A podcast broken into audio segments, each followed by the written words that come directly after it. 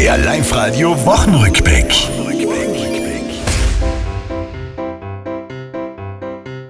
Schlagzeilen sind gut, nur ganz sicher nicht die miesen. Solche gab's die Woche aber für die Türkisen. Korruption, Bestechlichkeit, ich hoffe, das sind nur Schmähs.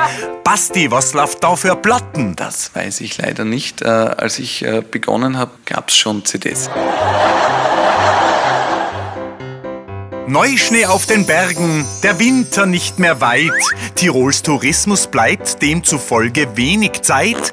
Personal zu finden, vielleicht müssen's Deutsche richten, auch sprachlich bestens eingeschult. Bist du deppert? Da wird so, wie es herschaut, heute nur ein Wetter kommen. Live-Radio Hörer Wandertag, es war ein Traum.